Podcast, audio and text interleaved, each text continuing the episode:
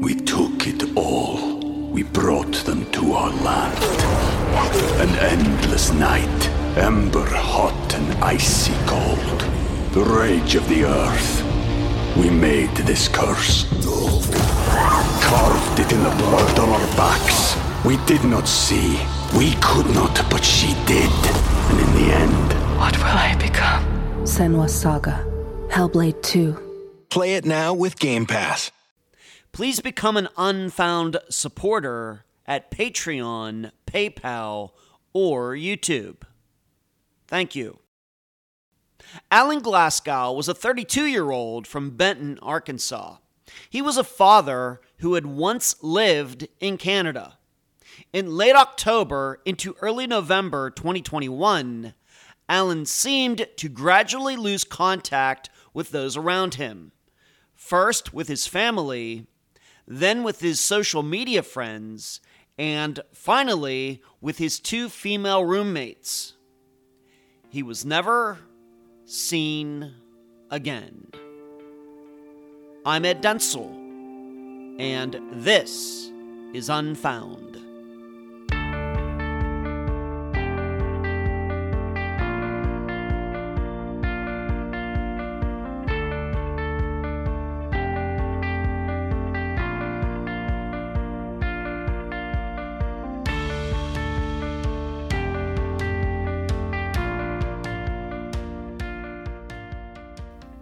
Dates are one of the most important pieces of information that can be collected in any crime or incident, especially disappearances.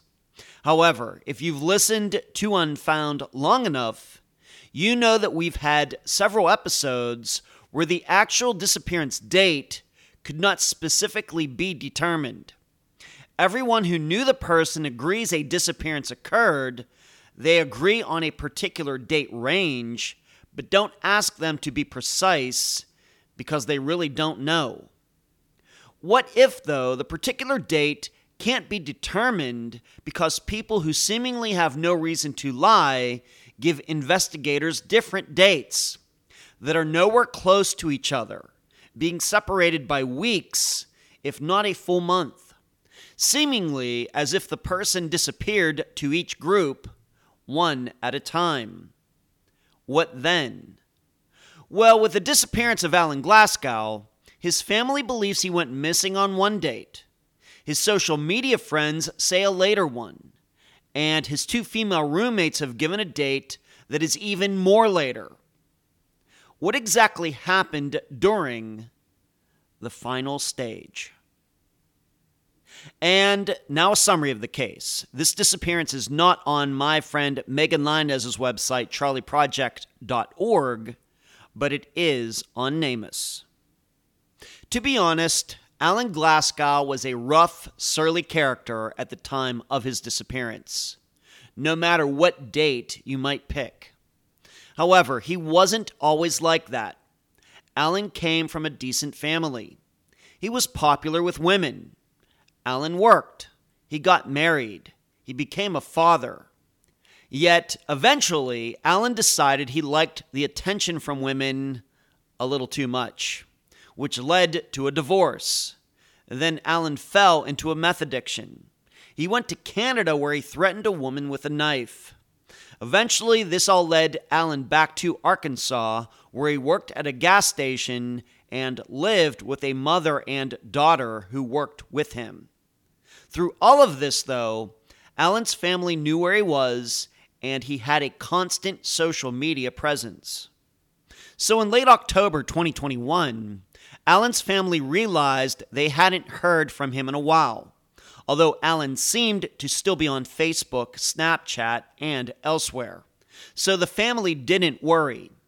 Then in early November, the social media usage stopped as well with his last message saying how he was living in a motel but was getting his own place. Then, seemingly later in November, Alan stopped showing up at his job. He was never seen again. Alan's roommates were beyond unhelpful, even saying, quote, it doesn't matter where he is. Alan never spoke of leaving or committing suicide, and investigators still do not have much to go on. This is a curious thing when a person seems to disappear to different groups in his life at different times. It's almost like the Kurosawa film Rashomon, or if you prefer, the Star Trek Next Generation episode, A Matter of Perspective. Look those two productions up and contemplate their themes as you also try to answer these three questions during the interview. Number one, was the last message to a Canadian woman about the motel a lie? Number two, why can't the gas station owner or manager where Alan worked give investigators a specific last date of employment? And number three, do the roommates' attitudes toward Alan's disappearance tell us all we need to know about what happened? Alan's family can't help but think foul play occurred given his choices and the behaviors of the people around him. The guest for this episode is Alan's ex wife, Annabelle Lee. Unfound News. I have to start out by once again telling all of you about the new podcast my assistant Carrie and a listener Jill have put together. It's called Missing Chapters. It's on all the popular podcasting apps. They're going deeper into the disappearance of Paul Sanders, episode by episode. Next, the most recent Unfound Now is public on the YouTube channel. I cover the disappearance of billionaire Bao Fan from China. In doing so, I analyze the very common practice of some governments disappearing their own innocent citizens for purposes of re education, abuse, and execution. Finally, my upcoming teachable course is almost ready. It's called How to Podcast Better Than Anyone. Please visit the website and get on the email list at howtopodcastbetterthananyone.teachable.com. Thanks. We took it all. We brought them to our land. An endless night, ember hot and icy cold. The rage of the earth. We made this curse. Carved it in the blood on our backs. We did not see. We could not, but she did. And in the end, What will I become? Senua's Saga. Hellblade 2. Play it now with Game Pass. I'm so happy to have on this episode of Unfound the ex wife of Alan Glasgow, Annabelle Lee. Annabelle, welcome to Unfound. Thank you. Good to have you on today. And for anybody who is watching on YouTube, uh, Annabelle is sitting there with her cat, Cinder. So Cinder may creep into the picture. It's a beautiful black cat. I'm hoping actually the cat does creep into the video for at least a few seconds so everybody can see Cinder. Uh, let's first talk about you, Annabelle. You might uh, guess this already. We don't have too many ex-wives of missing, um, you know, people on Unfound. So, um, why am I talking to you? Of course, you know sometimes ex-husbands can be suspects in disappearances or exes uh, of either gender. But uh, what is it about you that you decided, you know what, I have to take this on and to figure out what happened to Alan? Oh, Well, me and his sister um are close. And of course, I have a daughter with him. She's 10 years old and she's at the point now where she's asking questions and I'm just trying to get an answer for her. Right, do just doing the best you can. Mhm. Right. And it should be known, maybe I should just state this, there is no nothing out there to believe that Annabelle had anything to do with Alan's disappearance. I just have to state that because we have covered disappearances where exes are surely the prime suspects and some have been proven to have done that. So, all right, so you're doing this, you have a daughter together, it makes all the sense in the world. Um, so let's just talk about you and Alan. You, you were a couple. How did you first meet? How long were you together? What can you say about as much as you want to say about your relationship and Alan? All of that put together. Um yeah, we met when I was 16. Um we met through mutual friends in high school and we drifted apart for a couple of years and then reconnected with each other when I was 19. Okay. So when I was 19, we got together and I was pregnant at age 20, gave birth when I was 21. And we got married in 2013 Okay. and finally separated, I believe, in 2017. Okay. All right. Thank you for talking about that. Um, what was it about Alan back then that attracted you to him, to some of his uh, better qualities? What would you say about him? I was young. He, you know, had the the rocker chic. He played guitar, and we liked the same bands, and just clicked over that. Uh-huh. Had had some things in common. Mhm. Okay. What about his personality? Kind of laid back, extroverted, introverted. What would you say? He was very extroverted, very center of attention, very gravity pulling towards him.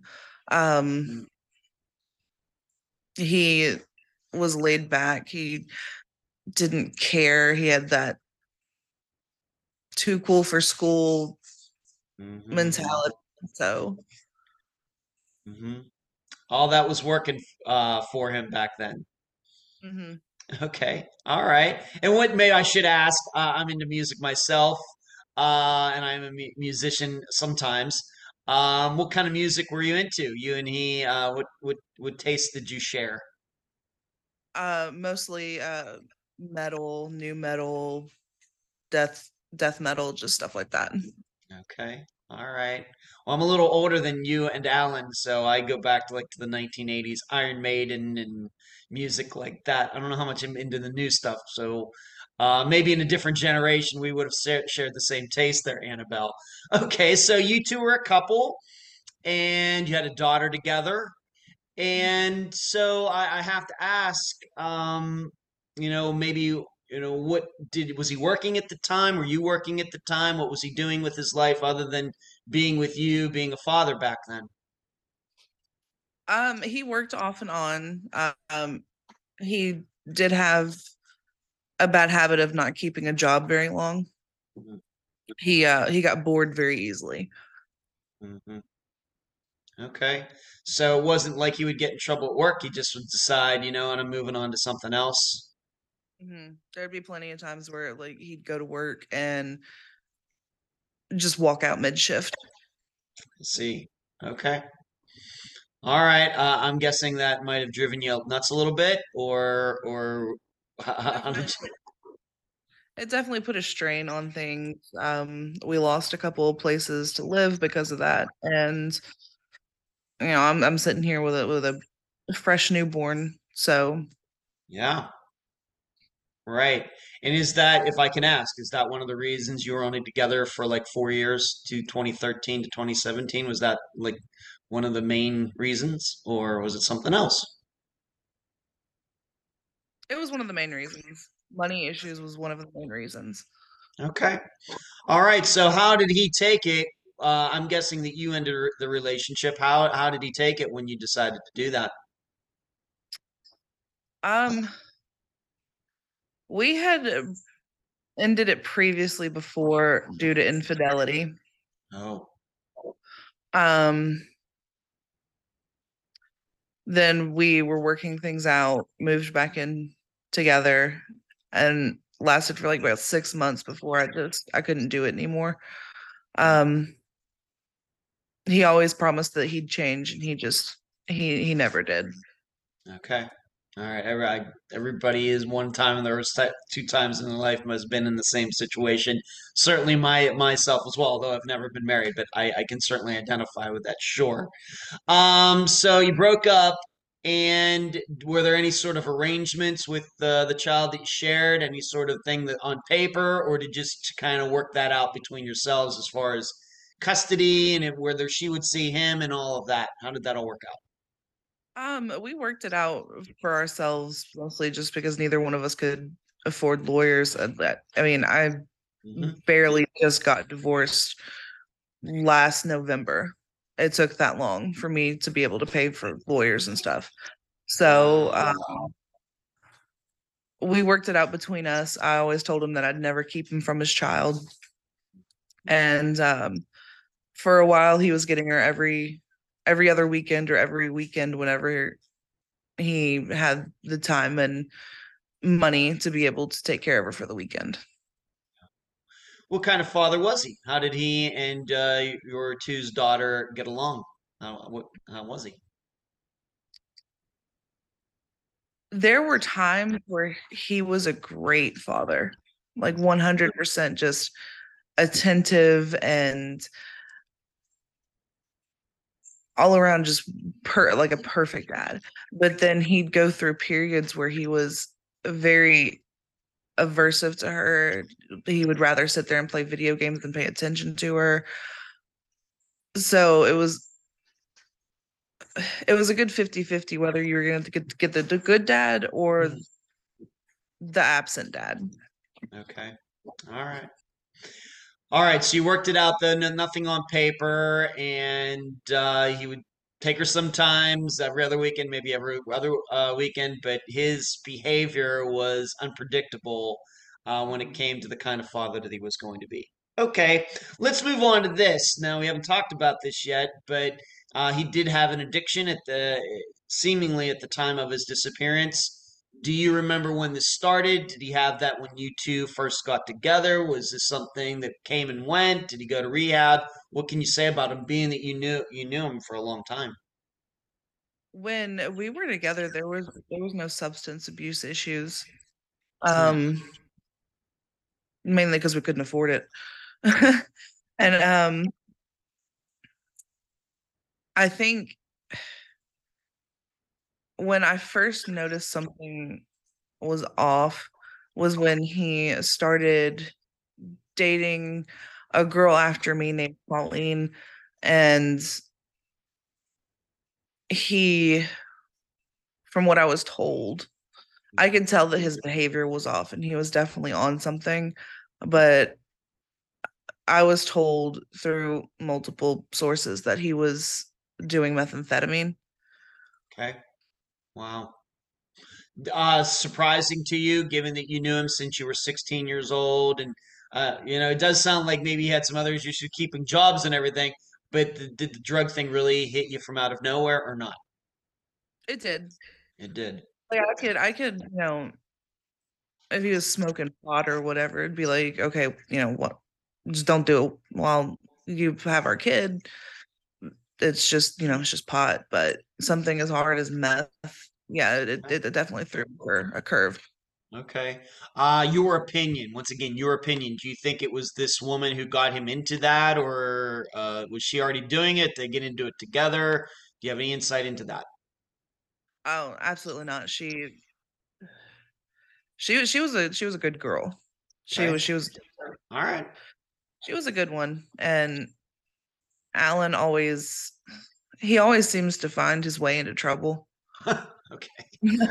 All right. All right. Uh, we uh, we ask for honesty here, and that sounds honest to me. Okay, that's what it was. That that's the way it was, and that's unfortunate. All right. So he got into this addiction, and when you spoke to him, do you ever talk to him about, you know what, um, maybe you got to get some help? Did he ever try to get some help? Anything like that between roughly that, I guess, 2017 area and when he went missing in in 2021? Did he try to help himself out or not? Um no. He No. he never actually um seeked help. Um I told him that he needed to clean up, but he never actively did anything about it. Okay. Uh, I'm guessing that that might have had an effect on how you felt about sending your daughter over to him or him getting, you know, to see her. It, I'm guessing it did, but uh, you could uh, maybe say what happened there.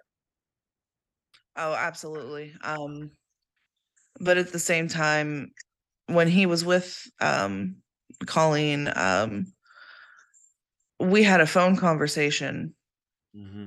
where he told me that he didn't want anything to do with Skylar anymore. Oh, oh, wow. So he straight up said that he didn't want anything to do with her.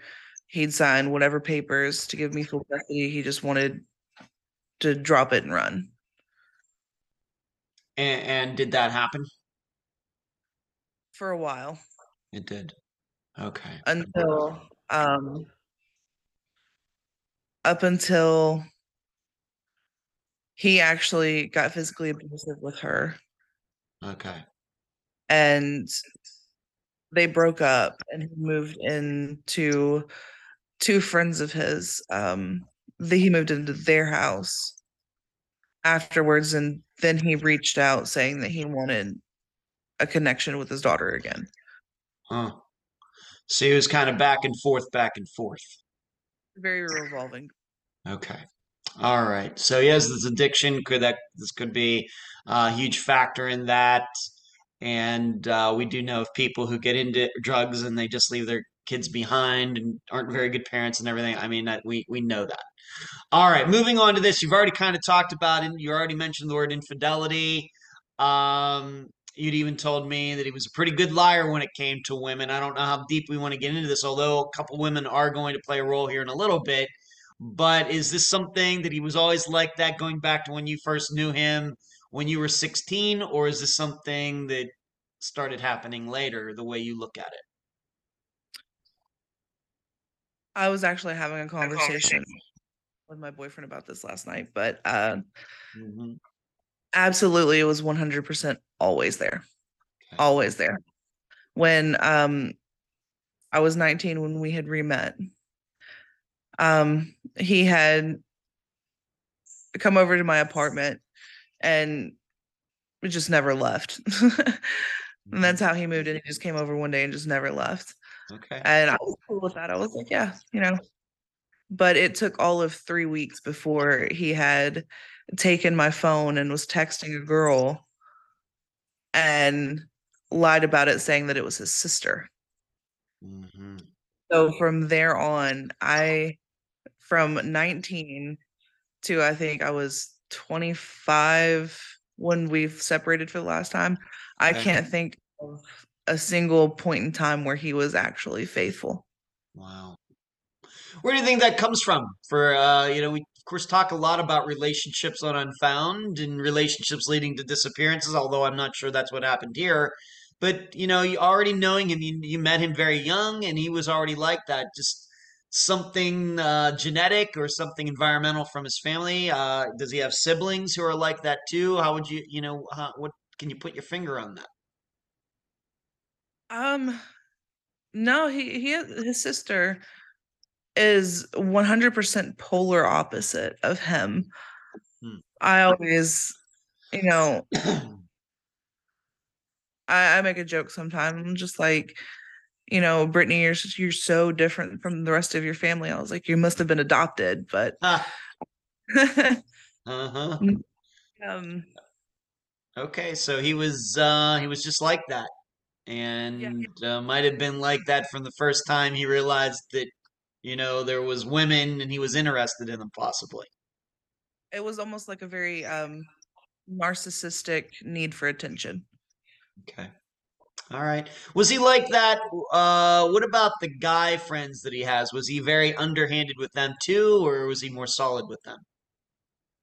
a very underhanded. He he lied. He manipulated his way into there, made promises he didn't keep. Um I remember one time he had um Skylar over there with them and just like dumped her on his roommate and went and locked himself in his room. And his his roommate was like, "What do what do I do with this with with this child?" hmm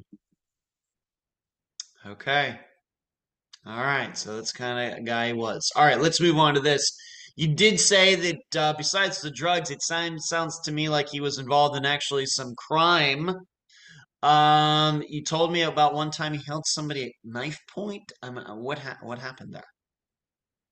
Yeah, he um had met a girl and she was in uh Hamilton, Ontario, Canada. Oh, okay. This happened in Canada. All right. He um he got his passport, whatever he needed with her. And um he lied to her about having a job. He was cheating on her. And whenever she would go to work, he would say that he was going to work too, but just be out walking around the town. And um I guess between them push came to shove and she asked for money to help for rent and he panicked and went to an underground parking garage and held a lady up at knife point for her, her money. Oh my! And but he got caught, I guess. He did. Um, he was on CCTV cameras. Um, and the the girl was actually at work and one of the coworkers was joking around and was like, Hey, this looks like Alan. And she panicked and she sent it to me. And she was like, This is him. Like, so she obviously um made the right steps and turned him in. I also called Hamilton, Ontario and gave them what information I could. Oh my! Uh, this uh, woman that he was with was she a Canadian or how did how did they end up in Canada of all places? What what was that? She's native Canadian. She was native Canadian, but she met he met her in the United States somewhere. No, um, they actually met online. Oh, okay. All right, so they met online, and then he goes to Canada and gets in trouble. Did he spend some time in jail up there, or what happened? Yeah, he um he spent about a year in Canadian prison. Um Huh. because when he went in, it was right around the time that COVID hit and shut Oh. everything. Okay. All right, so this was in 2020. Yes. Okay. So he gets in there, uh, gets in troubles on camera, and then they kicked him out. Yeah, they um put him on a bus back down to Tennessee. Okay. And and so what did he do once he got back to the United States, uh, to Tennessee? And we have to remember this disappearance happened in Arkansas, but he gets sent to Tennessee. What did he do with his life in 2021 until his uh, disappearance? Did you talk to him? Were you seeing him? What was going on? Um, I had no contact with him at this point, so I just know based on what his family has told me. Um, because his grandmother, but his adoptive mother, because his biological mother signed over him and his sister to his grandmother. So he called his they call their grandmother mom. Um, so but she lived down here in Ashland City. Okay. So when he got um sent on the bus down to Nashville, he was here for maybe a couple of days.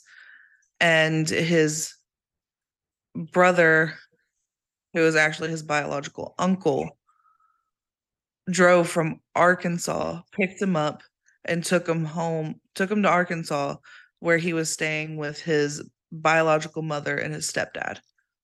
Okay. So he was back in Tennessee for maybe a couple of days. All right. So he was just there a couple days, gets brought uh, to Arkansas, and you said Ashland City. Is is that where? Yeah. Ashland City is where That's- his grandmother. Th- That's interesting. Just off the top of my head, I know it covered a disappearance in Ashland City for some years ago. Judith Emke from like back in the 1980s or something. Uh, we covered, like I said, maybe 2019, but she went, like I said, she went missing, and I'm pretty sure it was the 1980s. I'm doing this off the top of my head, but I think it was Ashland, Tennessee. That's interesting. Okay, moving on. So he gets uh, back here to Arkansas. My understanding is he went to work at this gas station. Hello, Kitty. Uh, of course, all the audio people can't see, but the kitty's sitting there just making an appearance. Um, let's talk a little bit about him getting this job at this gas station. I guess it's called Hilltop. Um, what is your understanding? What have you been told? Maybe your his sister. How did he get this job there? What was going on there? I'm not sure how he got the job. I know before that he was working at a Denny's out there um as a cook and then stopped working at Denny's. I don't know if he got fired, I don't know if he quit. Um I'm not entirely sure how he got the job at Hilltop. I just know he did. Um, that's what his biological mother said that he just he was working at a gas station. Okay.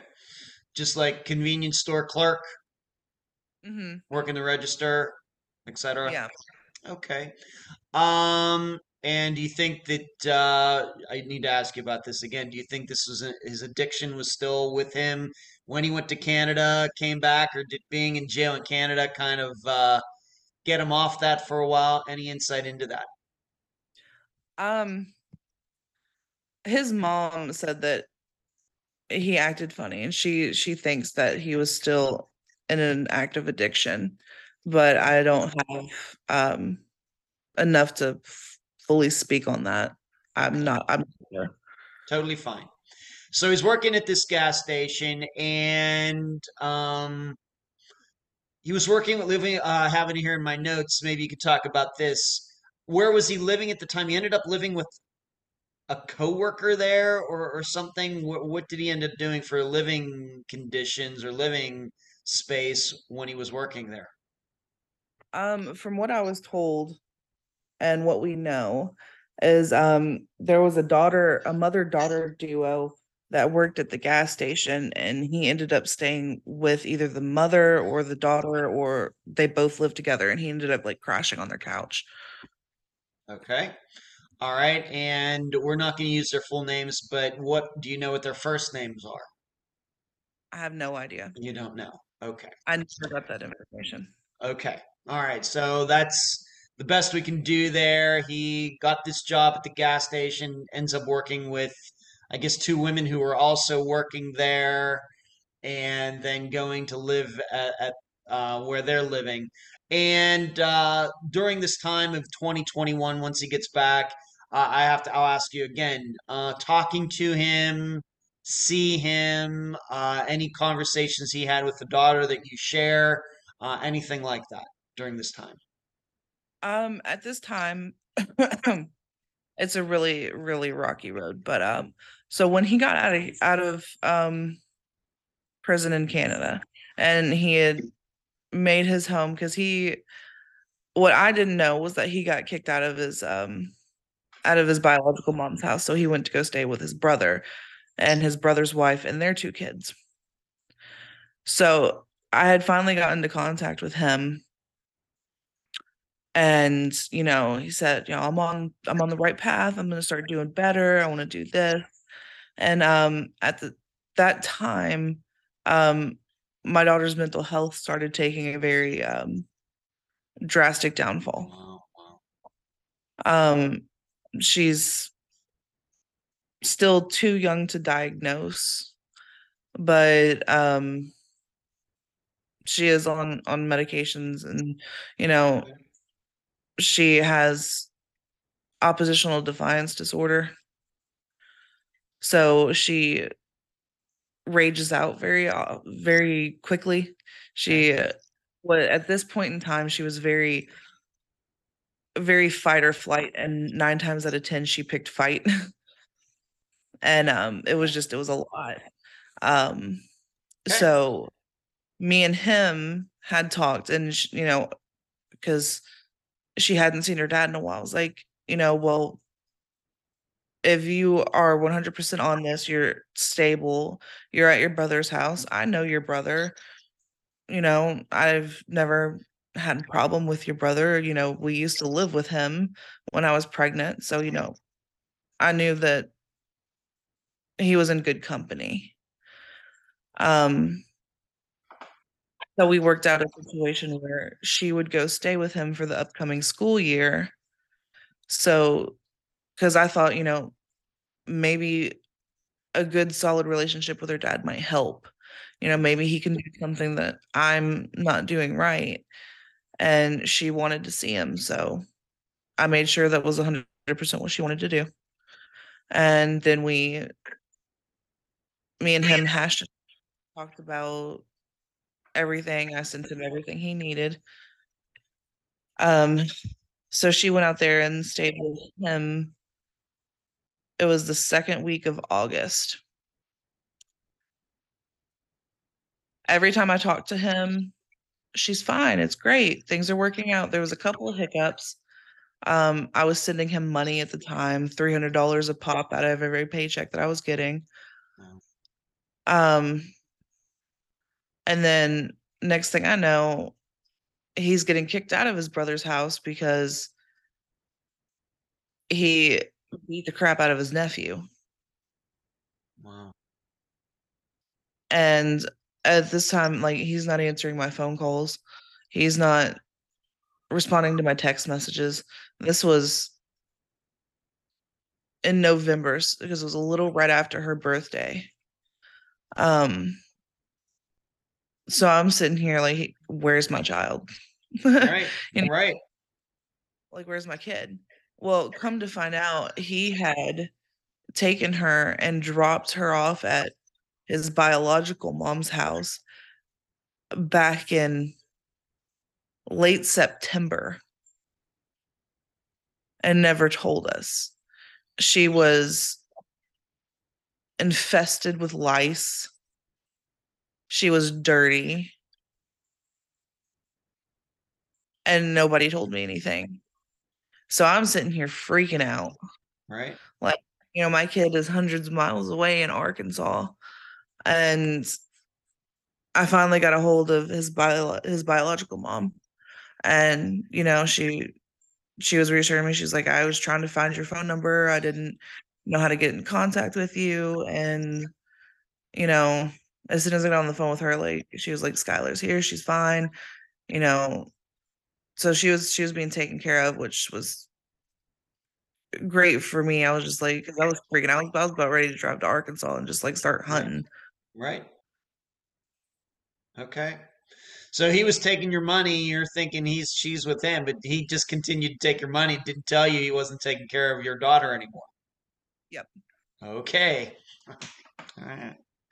Okay. So all right. So all that was going on, but eventually starts working at this gas station. He's living with these uh, two other women, mother daughter, and um given the, you know moving into maybe october of course you know and maybe i need to set this up for everybody right now if you go to namus for everybody for example you're going to see that the disappearance date is given as december 1st of 2021 but uh, annabelle and the people are um and uh alan's sister have been working together you believe that the disappearance date is well before that just to just to make sure everybody understands that it could be early November, maybe even possibly late October, then maybe.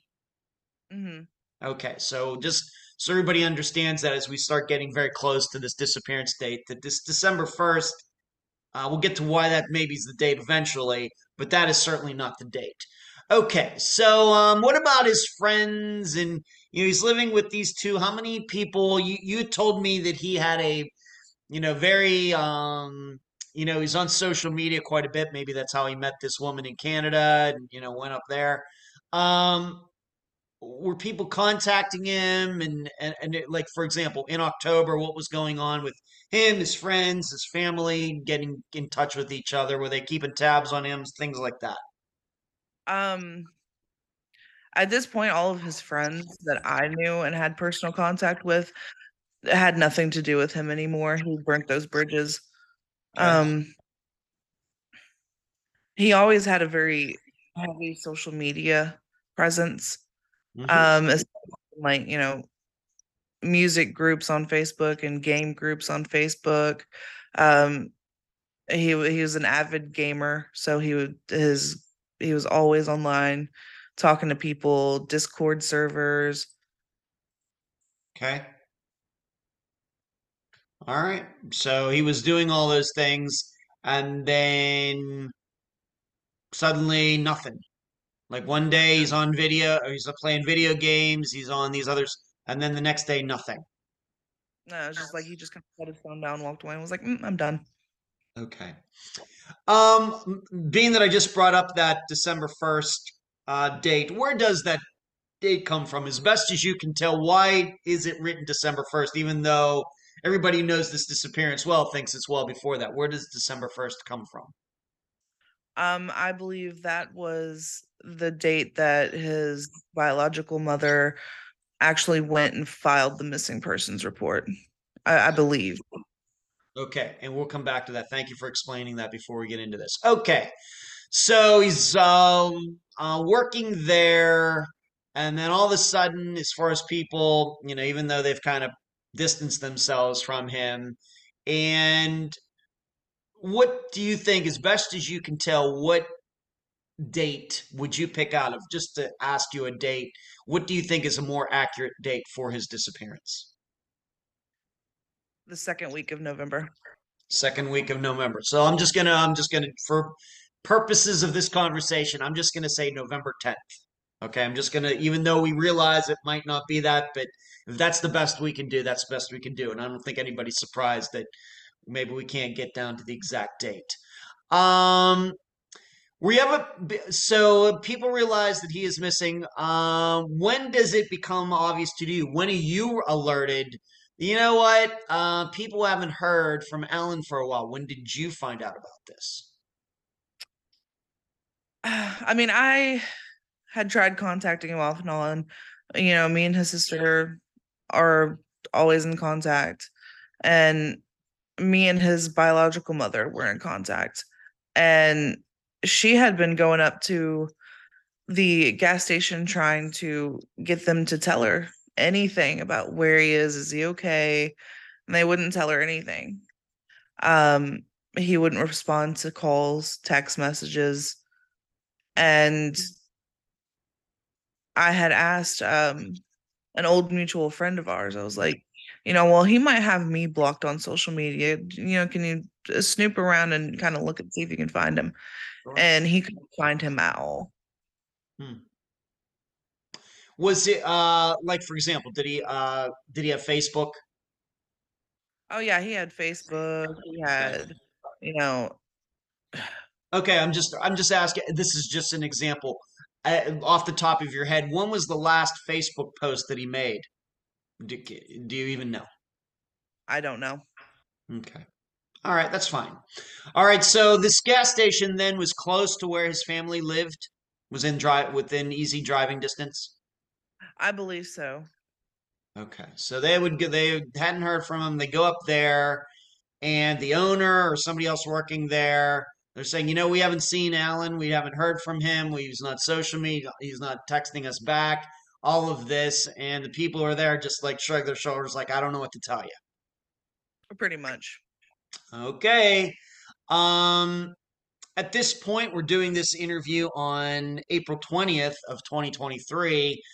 Um, any idea who the last person was that you trust who saw him? Can that even be determined uh, approximately a year and a half later? Do we even know who that person is who who saw him last that you trust? Their words are good with you. I think the last person that saw him that I can trust would maybe be his brother's wife when he went to pick up his stuff. Okay. After and when, the, was, and when was that approximately? I want to say October of 2021. All right. So uh, well before whatever we can tell is the best disappearance date. Okay. So that's the last person who you trust. And I always like to bring up trust because we hear a lot of stories about people uh, seeing a missing person. And you're kind of like, well, I don't know if I, you know, if that person's lying this person, in fact, might be a suspect. So I always want to put in somebody we trust, somebody we believe who had nothing to do with the disappearance. Um, as best as you can tell, did tell did Alan say he was going anywhere? Um, were there any stories, for example, that he met another woman and he was going to go back to Canada or Mexico or anything? Any stories like that pop up at all? No, nothing popped up. Um, he never said anything about going anywhere. Um, we did a, a girl did reach out to Brittany, his sister, um, about having contact with Alan through Snapchat. They'd met on an anonymous website, kind of like Whisper or something like that. Yeah. And um, she had sent us the last pictures that we have of him that she that he had sent to her um via Snapchat and she said that he told her that he was staying in a hotel room until his new living space was ready to be moved into. And then November, he never got back on his Snapchat. Okay, and we're going to come back to that conversation. Very important. I think we need to look at that. Do you remember when that conversation or that chat was? Um, it was the last of October, early November. Last of October, early November. And you sent me those. Is there, I, I do have them, and of course, I'll, you know, would like to post those publicly so people can see that. Uh, is there a, I don't know, remember seeing a date on those messages are not, now that I think about it. Not on those messages. No. Not on those messages. Okay. All right. Thank you. All right. So people haven't heard from him. And then eventually, Alan's biological mother goes to police. That's where the December 1st uh, date comes out. And uh, what goes on? The, the report is filed. And what do the police And we're going to get eventually to these two women he was living with. We're eventually going to talk about them and some things. But what did the police do? Um, I got a call from a detective who, you know, just kind of went down the list of, okay, well, have you heard from him? Do you know where he is? Um, well, where were you at? And I'm just like, I'm I'm here taking care of a child. Mm-hmm. Um, but of course, you know, rule like you said earlier, ex-wife. That's so true.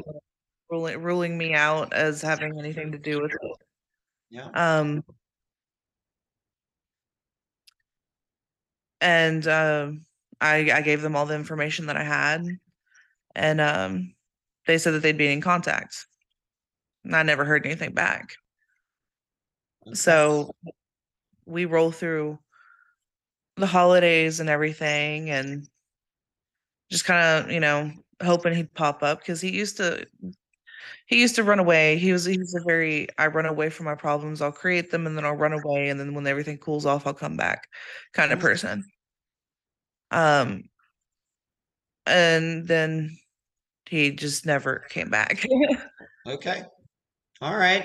Um, any searches done at all? Uh, we're gonna get to once again these these two women because this is a big part of this. But any places that he would have known to be, any places that he liked to go hang out, uh, any searches done, anything like that. Of course, we talk about searches a lot on Unfound. Anything done like that? no, the, the, there was no searches done to my knowledge. Um, just kind of us doing what we can Mhm. You know, I'm all the way in Tennessee. I don't have the luxury of being able to drop everything and go to Arkansas. Okay. Of course you don't. Right. I understand that. Of course. Um, did the police go, for example, when it sounds like his family went up there and spoke to the people at Hilltop, they just kind of shrugged their shoulders. Did the police go up there and at least talk to the manager or the owner or somebody, you know, asking, hey, you know, what about this employee that you had and what did they say up there? Um, from what I was told, they did go up there and they did question them, Mm-hmm. uh, the mother daughter duo, and they gave them bupkis, nothing. Nothing. All right, we'll come back to that. Now, he did have a phone. Do you know if the police ever did any pinging, any phone records? Did they get to see who he was talking to, who he was texting? Do you know anything about that as of us doing this interview on April 20th, 2023? Um, no, they have not told me or his sister anything like that. All right, so we have no ping information. He did have a phone, though, correct? Yes. He did. All right. It sounds like he used it quite a bit, being that he was on a lot of social media, Snapchat, um, uh, all those uh, apps. So we don't have any phone info. And uh, uh, my recommendation to you, Annabelle, is that if you can get that information, you know, ask. You know, I would continue to ask about that. That you know might be helpful. They might have looked into it already, but you never know. All right, so we have no phone records, even though no phone information, even though he had a phone, obviously on social media a lot. So let's move on to this. These two women who seemingly worked with him at this gas station, uh, you've already said that they were uh, unhelpful. And uh, when the police spoke to them, do you know if anybody in Alan's actual family has ever attempted to talk to them one on one? Uh, his biological mother. Okay. And do you know what the contents of that conversation was? From what I was told, is she went up there, was asking questions. They, she said that they were just lying to her to her face, um, not telling her anything, wouldn't tell her where he was at, and you know, she was basically, "Well, I'm his mom. You know, I need to know where where my my kid's at, even if he is grown. I need to know where my kid's at." hmm and they just they wouldn't tell her anything. I think if I remember correctly, she said that they at one point said that, well, if he wants to be in contact with you, he will. Okay. I have it here that uh, in our prior conversation, Annabelle, that they said something in fact that what doesn't matter where he is. They said something like that. Yeah. It doesn't matter where he is. If he wants to get in contact with you, he will. Okay. Uh, were they able to give a last time, the last date that they saw him? November first, November second, ha- Halloween, anything like that? No. Did they even uh, acknowledge that he had stayed with them for a while? Do you even know? If, They might have to the detective, um, but I, I don't I don't have that information. okay. Do you um? You said you didn't know their names. Has anybody looked into their backgrounds to see if they're kind of shady? Any criminal history? Any um, maybe like Alan drug history? Do we know anything about that part of them? Um, if the detective got into it, I don't have that information. their place, do you think that there was enough at any point for police to go over there, like with a warrant, and kind of look around?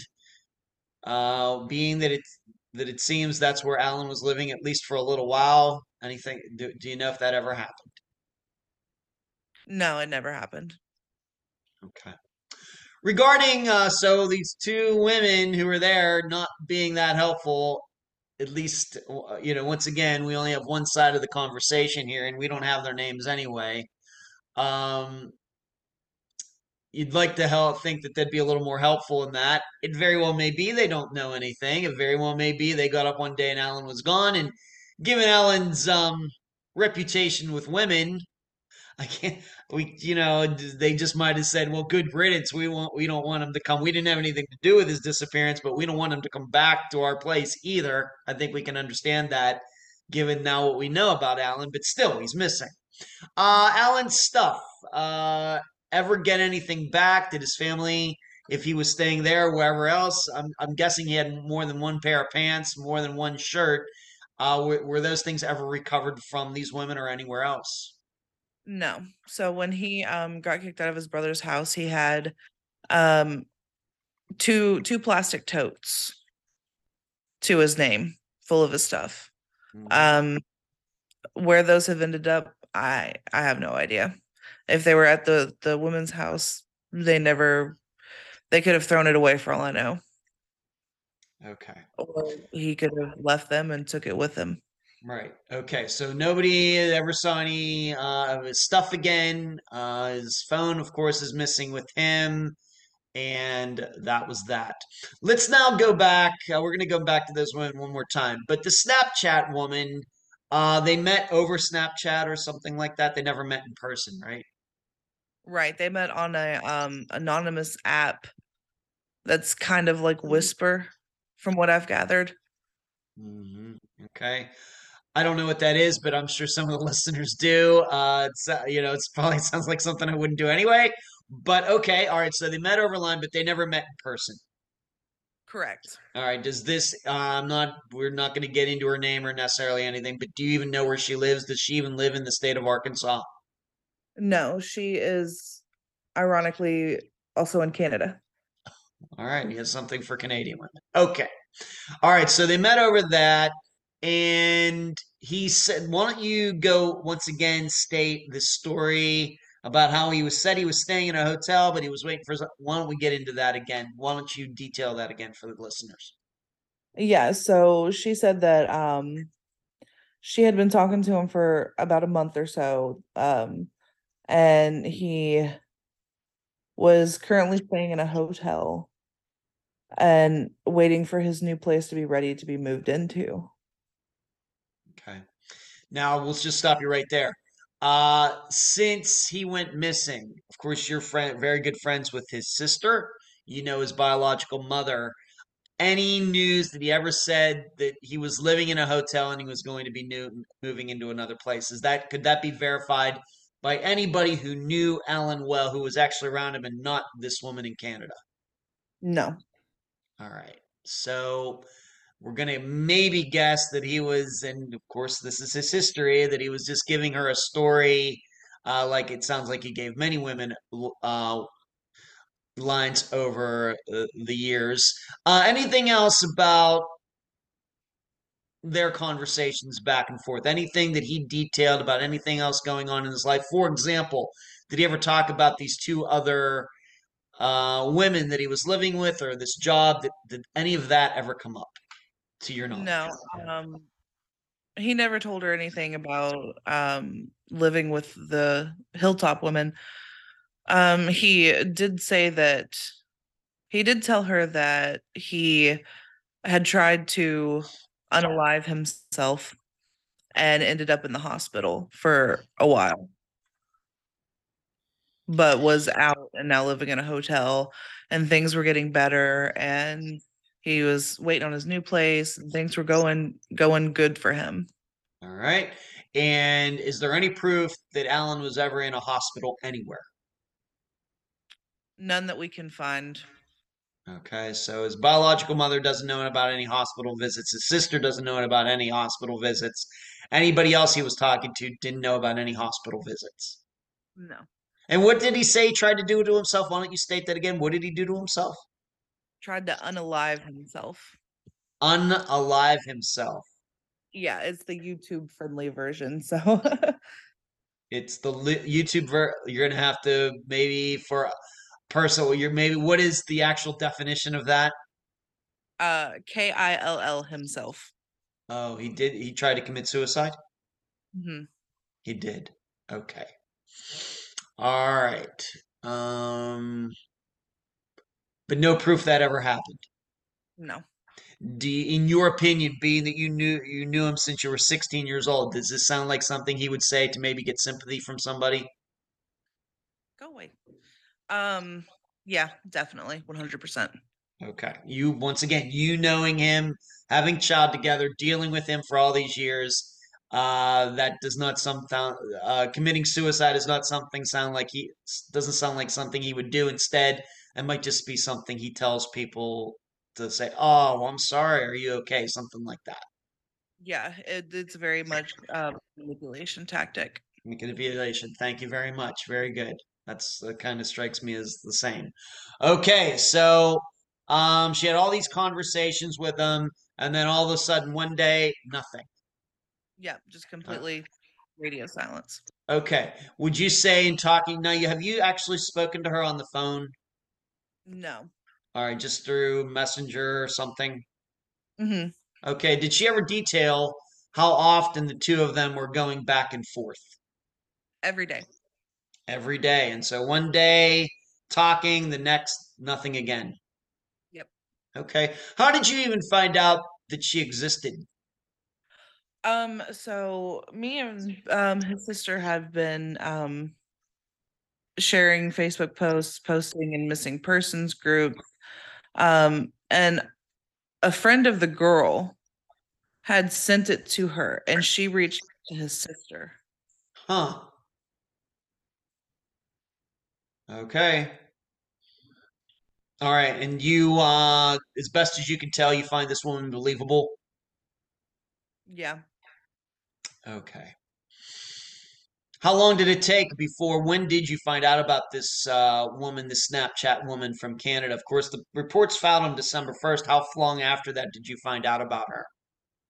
Um, we just found out about her uh last month. Oh, this is very recently. Very recent. Wow. Okay. All right. Okay, so uh, and do you know this woman's name? Have you kind of uh, I have to be asked, have you like tried to check her out to make sure she's just not this happens in disappearances, somebody who's just a troll or something?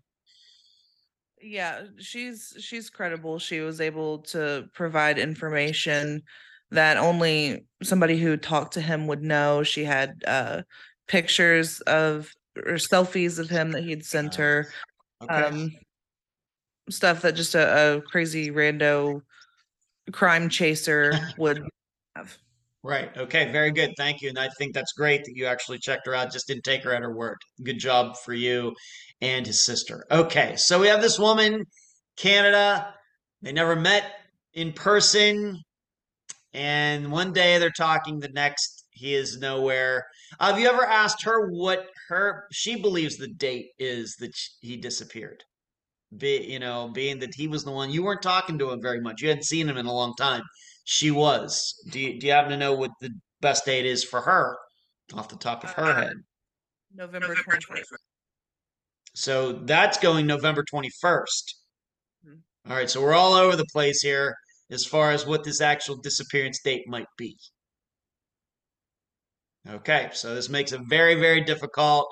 You know, we got early October or late October, the whole way to November 21st. And, you know, you said the second week of November. Like I said, I just kind of picked out a date of November 10th because that would be kind of be within the second week. All right, so we got these dates all over the map. Now, Yeah, something. it's- It's like I, I um his sister. It's almost like he disappeared in stages. So Yeah. he um his child, then he disappeared from the rest of his family, and then he disappeared from the internet. Right. It's a very interesting way to look at that. I like that. That's very interesting. I'm going to think about that. Okay. All right. So it's very, it's very difficult when we can't state the last date that somebody you trust has communicated with the person. I mean, it makes solving any kind of disappearance, whether it's man or woman or drugs are involved or whatever else, it always makes it difficult. Okay. Now I have to ask you about this. I mean, this is actually on his NamUs page, and it has to do with what something I'm calling the smiley face car. When did this come out? Where did this information come from? What I mean, it's it's in on NamUs, so this must be on some police report or something somewhere. What is this? hmm So the smiley face car, which it, it it kills me because the only thing when I think of uh when they say the smiley face car was a smiley face killer. Yeah. Um it was um I believe the last time that he was seen getting into a car was a car that had a license plate with a smiley face on it. Okay, like on the front license plate. I believe so, yes. Okay. And do you know who this person was uh, that stated that? Um, I don't know 100%. I know his mom said that it belonged to one of the women at Hilltop. Okay. I'm I okay, and we're gonna we'll get to that in a second. But uh, who was the witness to this? Uh, you know, that would even remember a car with a smiley face on it. That idea? I know they won't tell me. Okay. All right. So this is something come out when the police started questioning, talking to people, maybe the family too. Somebody said, "Well, you know what? Last time I saw him, he was getting into a car that had a smiley face uh, on the front bumper. So it's like one of those little yellow faces with the I circle. so, yeah. Okay, like have a nice day type of emoji or something. Okay. And so, but this car just happens to be owned by those two women that we sp- talked about before. I believe so, yes. Okay.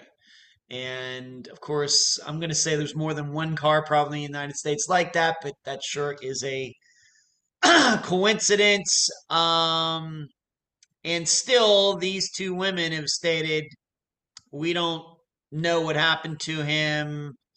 Uh, do we know if it was common for them to pick him up at work? Do we know any of that? No. Zero. All that we have is the story, and the, the problem is we have the story that he got picked up, but this could have been like two weeks before he went missing, right? We just Exactly. we really don't know. All we have is a story about smiley face car, and it seems we know like who owns that car, but those people have already been talked to, and they're like, "Well, we don't know. We're not saying anything. We don't care if he comes back. Nothing." Right? The frustrating part. Yeah, I'm sure it is. Okay, and, and I'll, I'll ask you once again. You do not know th- who these women are. No, I have no idea. All right. Do you think that his sister or the biological mother knows who these women are? Their names? Um, his biological mother might know. We would not make them public, but certainly I would like to check out because I can look up criminal histories and things like that. That might be interesting uh, to know. Okay. Do you even know if they are still working at that Hilltop gas station in uh, Benton, Arkansas? I don't. Don't even know if they work there anymore. Okay. All right. So we have this uh, Alan. Uh, a lot of things going on in his life. Uh, drugs, drug issue. Uh, has a you know has a habit of lying to people, uh, misleading people, lying to women in his life. Went to Canada, got in trouble there, got kicked out of Canada, comes back. You know, just a very transient lifestyle.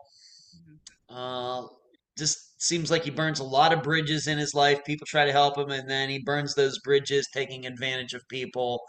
And then the last two people, as far as we can tell where he was staying, they're like, you know, I, we don't know what happened to him, and we don't want to talk about it. And it, very well may be he burned a bridge there, and they're like, man, we don't want him to come back, so we're not gonna.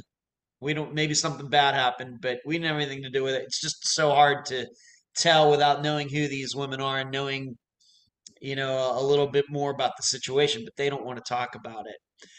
Um, where is uh, where are you at in all of this right now? Of course, as you just stated, you got this important information from this uh, person on Snapchat about a conversation, which I is somewhat helpful. Maybe thinking it's lies anyway, but still, you know. So what?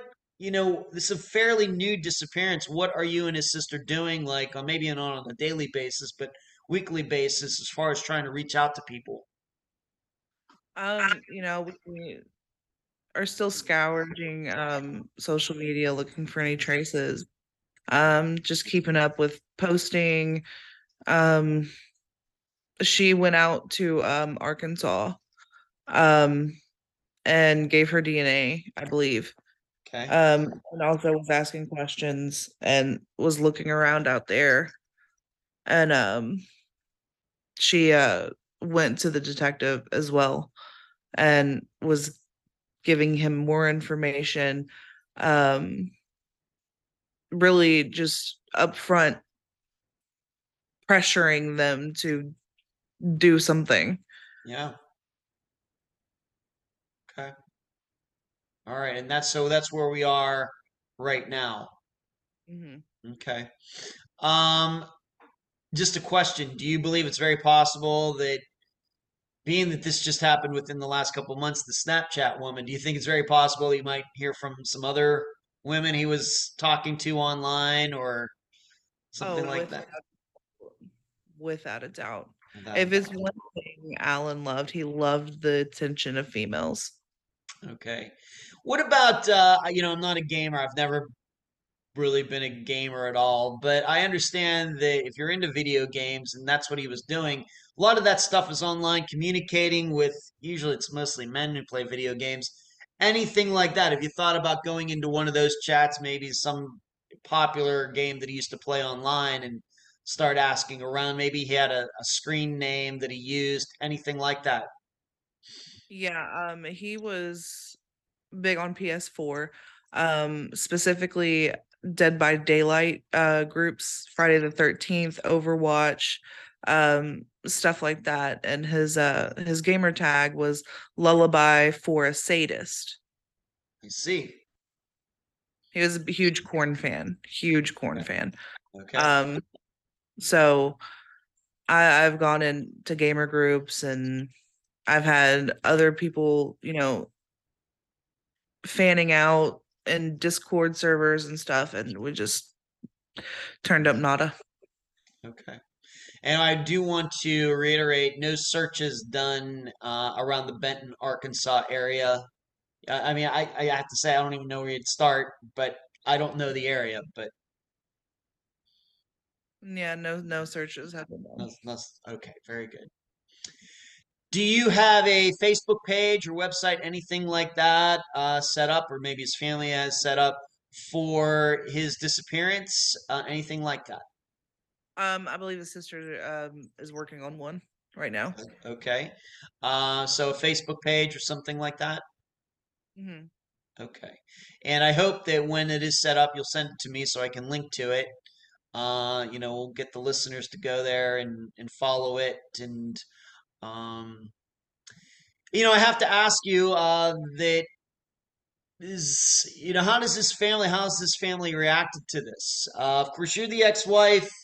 Uh, you, of course, would love for him, I think, to be found alive, even though you are the ex-wife. Of course, you have a daughter together and everything else. But it seems like he's burned bridges with a lot of other people who maybe aren't as connected to him, even maybe it be a sister. But you two have a child together, and that's a little different. You know, how has his family reacted to his disappearance, given, you know, everything that he did to them and others? Um, they're all worried. Mhm. I mean, at the end of the day, you know, family's family, and they just they they want answers. That you know, every time I talked to his mom, she'd ask me, "Have you heard from him? You know, if you heard from him, would you would you tell me? You wouldn't lie to me." And I was just like, "I'm not gonna lie to you. If I've heard from him, I'll tell you." Um, and uh, his uh grandmother, his mom, the one that raised him, um, you know, sh- her health has been declining, and she just wants to know he's okay. Yeah. Right. Like everybody, ever, uh, has he, uh, this comes up, you know, we, when we, um, cover disappearances of people who have addictions, you know, a lot of times people with addictions do disappear and then they come back. You know, they'll be gone for a couple weeks and we don't know where they are and they won't say where they are, were and everything. And then one time, of course, they go missing and they don't come back at all. Did Alan ever do anything like that where he went off the grid for a couple weeks, nobody heard from him, and then just appeared again? Was this something that was part of his uh, life or not? yeah, I mean, with me specifically, he he did go off the grid a lot. Um, but I always knew where he like this sounds so creepy, but I always knew where he was. Um, just because he always like a really big paper trail. Okay. And if you can say when he would uh, go silent with you, where would he be? Usually shacked up with a girl or Mm. just avoiding responsibility. Like I said, he was he was really good at starting a fire and walking away from it until it went out and then coming back going, "Oh my god, what happened?" Okay. All right. And uh, maybe I should ask you this as well. Um, regarding this uh, addiction and everything, is there, does anybody who is maybe having more dealings with him, you know, late October into November, uh, was he back? Uh, was he using meth quite often? Was it anything else, heroin, anything like that? Or was that it? Or what was going on? Um, I believe there was a fentanyl addiction in there as well. Uh, Um, that's what I was told. And um I'm not sure if he was using or not when he went missing, but I mean, you know, once an addict, always an addict. you can always, yeah, you- Right. Even if you get sober again, it's always something you're going to be working on. Sure. Okay. So we have to. But how was his health otherwise? Uh, of course, drugs don't do anything good for the body, but otherwise, uh, was he eating okay? Uh, was he taking, you know, did he have any health issues besides his addiction? Um, he had a heart murmur. I remember, I don't know, he has a heart murmur. Um, but other than that, no, he was he was fine. He the last time I saw him in person, he he looked healthy. He, you know, had gained a little weight back to him and Mhm. he Okay. okay. Okay. Any final words before we complete this interview, Annabelle? Yeah, I'm. If if you know something, say something. Okay, and once again, we remind everybody Benton, Arkansas. And what part of Arkansas is that in? Where is Um, is it near Little Rock? We covered a lot of disappearances in in uh, Arkansas over the last six and a half years, mainly because my assistant Emily uh, is from there. Uh, but um, where is it in Benton? um, Where is it in Arkansas? Is it? got maybe I'll just ask you this: Is it a long drive from where you live now? from where I live, Yeah. um, so it's like I want to say maybe four hours on the other side of Memphis. So it takes me four hours to get to Memphis, and then when I get to Memphis, another four hours to get where he was at. Eight, eight hours. Okay, so that's not close. Okay. So, all right, Benton, Arkansas is where he disappeared. And that place, I just so I may I don't know if I'm going to do a map uh, video or not, but this place is this place that he was working at, this hilltop. That's what it's called, Hilltop. That's what it's called. That's what I was told. It was called Hilltop. And I mean, you know, a lot of gas stations have like nicknames from the locals and stuff Right. like that. Right. So- That's right, they do. Okay, so I'll look into that a little bit as well. Um, Annabelle, thank you for being on this episode of Unfound. All right, well, thank you so much. You're welcome. And that was my April 20th, 2023 interview with Annabelle Lee, ex wife of Alan Glasgow. I thank her for appearing on both audio and video with her cats for this episode. Knowing you, the audience, the way I do, my guess is you're highly suspicious of that mother and daughter, who seemingly were about as unhelpful as possible to police. Really, the quote, it doesn't matter where he is, says it all. To analyze their actions and words, we must really look at Alan instead. What I take away from the interview with Annabelle is that Alan hurt, at least emotionally, if not physically, every woman he encountered, maybe even his mother. We must remember this, meaning we should be open to the idea that although these two women had nothing to do with Alan's disappearance, their experiences with him caused them to not want him to reappear either. They could very well view him not being around anymore as a blessing.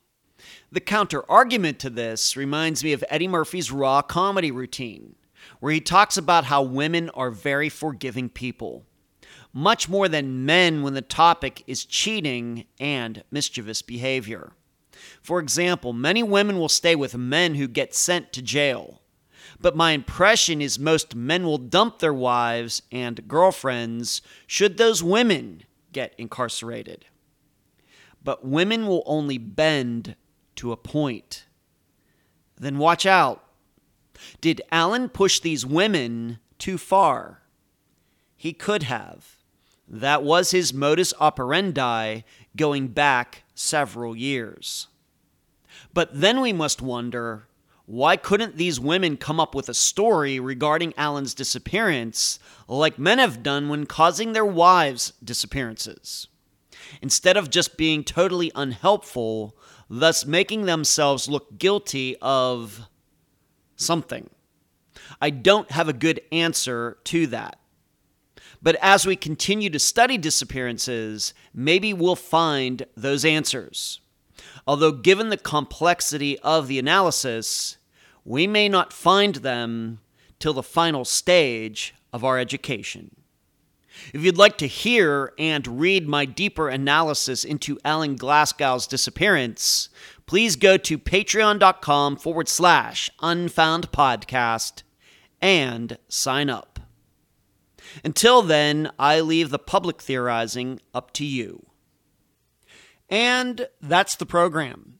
Right now, while you are in your podcast platform, Spotify, YouTube, iTunes, wherever, give Unfound a five star review, a thumbs up, whatever that platform allows. I thank you for listening. I'm Ed Dentzel, and you've just finished this episode of Unfound.